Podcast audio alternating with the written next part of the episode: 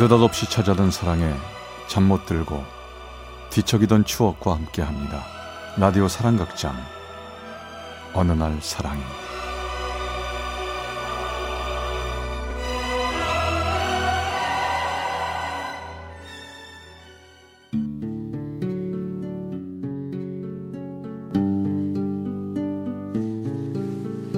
사랑의 체험수기 어느 날 사랑이 제78화 어긋난 사랑의 기억 그땐 제 나이 스물다섯 가을이 시작될 무렵 한참 일을 배워가고 있는 새내기 간호사였습니다. 제가 일하고 있는 부서에 파견 의사로 왔고 정신없이 한참 일을 하고 있으면 어느 순간 따가운 시선이 느껴져 고개를 들어보면 그 사람은 저를 보며 희죽희죽 웃고 있었습니다. 왜 웃고 그러세요? 아 아닙니다. 그냥 좋아서요. 네? 제 이 환자 좀 봐주실래요? 저도 하나씩 일을 배워가고 있는 중인데 자꾸 저에게만 일을 주니 짜증이 나기도 하고 한편으론 나한테 관심이 있나라는 생각이 들었습니다. 하루는 퇴근 시간이 가까워질 무렵 그 사람이 저에게 오더군요. 아 퇴근하실 거예요? 저 혹시 남자친구 있으세요? 남자친구요? 음, 있어요. 왜요? 아, 아 그러세요? 그 후로 그 사람은 저에게 보이던 관심이 덜하는 것 같았습니다. 그러면서 환자들에게 너무나 자상하게 진료를 하고 많은 설명을 해주면서 열심히 일하는 모습을 보니 왠지 그 사람이 달라 보이기도 했죠. 그렇게 두 달간의 파견 일정이 끝날 무렵 퇴근하려는데 그 사람은 퇴근 후에 만나자는 종이 쪽지를 다른 사람 몰래 저에게 주었죠.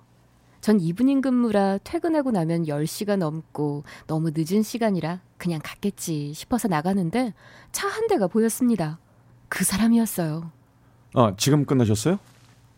이브닝 근무인지 몰랐습니다. 아직까지 계신 거예요? 오늘이 마지막인데 맥주 한 잔 해요 우리. 예? 그, 그래요, 그럼. 우린 병원 근처 조용한 호프집으로 갔죠. 그동안 수고하셨어요. 아, 저기요. 그런 얘기 하려고 보자는 건 아니고요. 음, 저랑 한번 진지하게 사귀어 보면 어때요? 네? 남자친구 없는 거 알아요. 저 그렇게 나쁜 사람 아닙니다. 우리 한번 사귀어 봐요.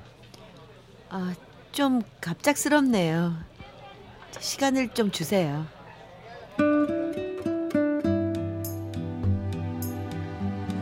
싫진 않았던 그 사람.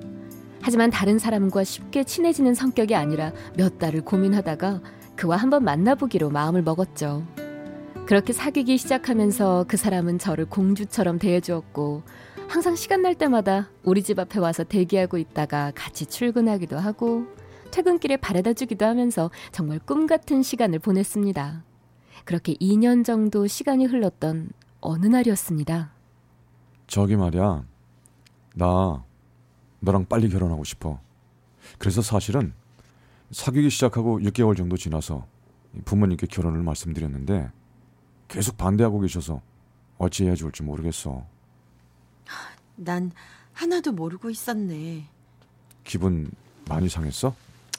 솔직히 좋지는 않네요. 저와는 7살 차이가 나는 그 사람은 S대를 졸업한 인재였고 부모님은 변호사, 의사셨고 아들에 대한 이 기대가 크셨던 분이었습니다. 쉽지 않겠다는 예상은 하고 있었지만 막상 얘기를 듣고 나니 자존심도 상하고 한편으론 이해가 되기도 했습니다. 하지만 우린 좀 더 시간을 가지고 기다려보기로 했죠. 그러던 어느 날 같이 일하던 후배 간호사가 같이 방 근무를 하면서 잠시 쉬는 시간에 저에게 고민이 있다며 얘기를 꺼냈습니다.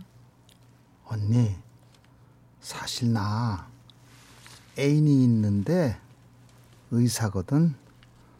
근데 남자 쪽 부모님이 내가 간호사라 결혼을 반대해. 전 평소 그렇게 친하지도 않은 후배가 본인의 하기 어려운 이야기를 하기에 놀랐지만 진지하게 들어주었죠. 어디 병원 사람이야? 혹시 내가 아는 사람 아니지? 어디 사는데? 자세히 좀 얘기해봐. 언니도 알 수 있는 사람이에요. 전 점점 후배 간호사와 얘기를 하면서 왠지 불길한 예감이 들었습니다. 아니나 다를까 후배가 말한 자기의 애인은 다름 아닌 그 사람이었습니다. 지금도 그때를 생각하면 앞이 캄캄해지고 어지러워 한동안 몸을 가눌 수도 없을 지경이었죠. 전 놀란 가슴을 진정시키고 집에 가자마자 그에게 전화를 걸어 물어보았죠. 그게 무슨 말이야? 난 그 간호사 잘 몰라. 관심도 없고 진짜야. 정말이야? 나 믿을 수 없어. 아니 그럼 그 간호사가 나한테 왜 거짓말을 했겠어? 아니야 진심이라니까. 저 기다려. 내가 당장 가서 설명해 줄게. 그 사람은 늦은 시간이었지만 저의 집 앞으로 달려왔죠. 아 지금 날 못 믿는 거야? 자기 같으면 믿겠어? 사, 사실대로 말할게. 내가 네가 일하는 병원에 파견 근무 왔을 때 알던 정 간호사님 있잖아. 사실 그 정 간호사님이 나한테 호감을 표시했었어. 뭐?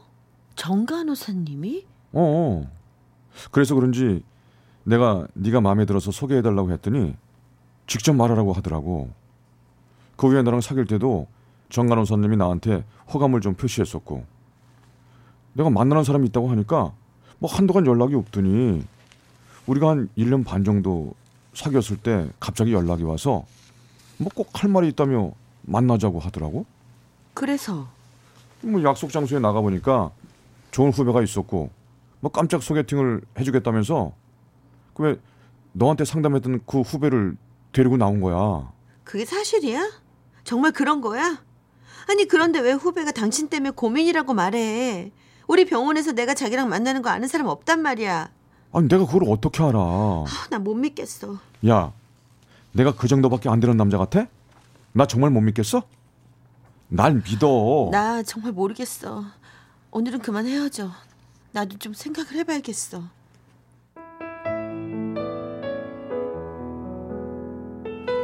그때는 모든 것이 의심스러웠고 자기를 믿어달라는 그의 말을 하나도 믿을 수가 없었습니다.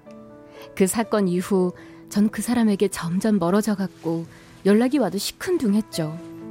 부모님을 설득하지 못하는 것도 그렇고 어쨌든 전 마음에서 그와의 이별을 준비하고 있었는지 모르겠습니다. 너 정말 나한테서 점점 멀어지는 것 같아. 어차피 부모님도 허락 안 하시고 우리 상황 힘든 거잖아. 당분간 이렇게 떨어져 지내며 서로 생각해 보자고. 그게 맞는 것 같아. 정말 미치겠다. 나도 힘들어. 전 정말 한동안 열심히 일만 하면서 지내고 있었습니다. 크리스마스가 가까워질 무렵 친구에게서 연락이 왔죠. 야, 크리스마스가 코앞인데 너 또 일만 하고 있어? 그렇지 뭐. 웬일이야? 너 정말 그 사람이랑 거의 끝난 것 같아서 이 언니가 선물 하나 준비했다. 소개팅 시켜줄게. 뭐? 소개팅? 응. 예쁘게 하고 빨리 나와. 전 별 생각 없이 친구를 따라 나갔죠. 그리고 그 소개팅에서 지금의 남편을 만났습니다. 너무나 착하고 편안한 인상에 하나부터 열까지 저를 정말 사랑해주는 이 세상에 단 하나밖에 없는 사람과 저는 2년 연애 끝에 결혼을 했고 지금은 정말 예쁜 딸과 잘 살고 있습니다. 근데 어제 갑자기 한 통의 전화를 받게 됐습니다. 여보세요? 누구세요? 나야. 잘 살고 있어? 결혼해서 아이 낳고 잘 살고 있다는 얘기 들었어. 예. 잘 지내죠? 난 너무 잘 살고 있어요. 나 아직 혼자야. 왜 아직 혼자예요? 사실 나 지금까지 살면서 결혼하고 싶은 사람은 단 한 사람이었고 그 마음 아직도 변함이 없어. 이제 좋은 사람 만나요. 이 부모님은 내가 마흔이 넘으니까 이젠 아무 여자도 괜찮다며 제발 장가만 가라시네. 근데 뭐 지금에 와서 이런 말 하긴 그렇지만 그때 왜 날 끝까지 믿어주지 않았어? 나 정말 결백했는데. 그러게요. 그때는 정말 하늘이 무너지는 것 같았고 믿을 수가 없었어요. 나이가 어려서 그랬을까요? 미안해요. 빨리 좋은 사람 만나 결혼해요. 그래 잘 살아.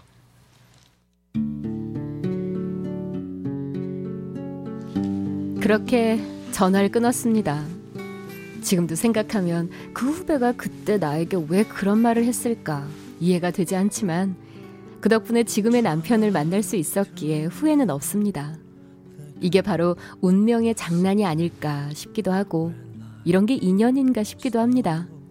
어긋났다고 생각할 수 있지만 그 어긋남이 어쩌면 우리의 운명이었을 수도 있죠. 이젠 그 사람도 좋은 운명의 짝을 만나 잘 살길 빌어봅니다. 경기도 성남의 유모 씨가 보내주셨습니다. 어느 날 사랑이 제 78화 어긋난 사랑의 기억 편이었습니다. When you were tender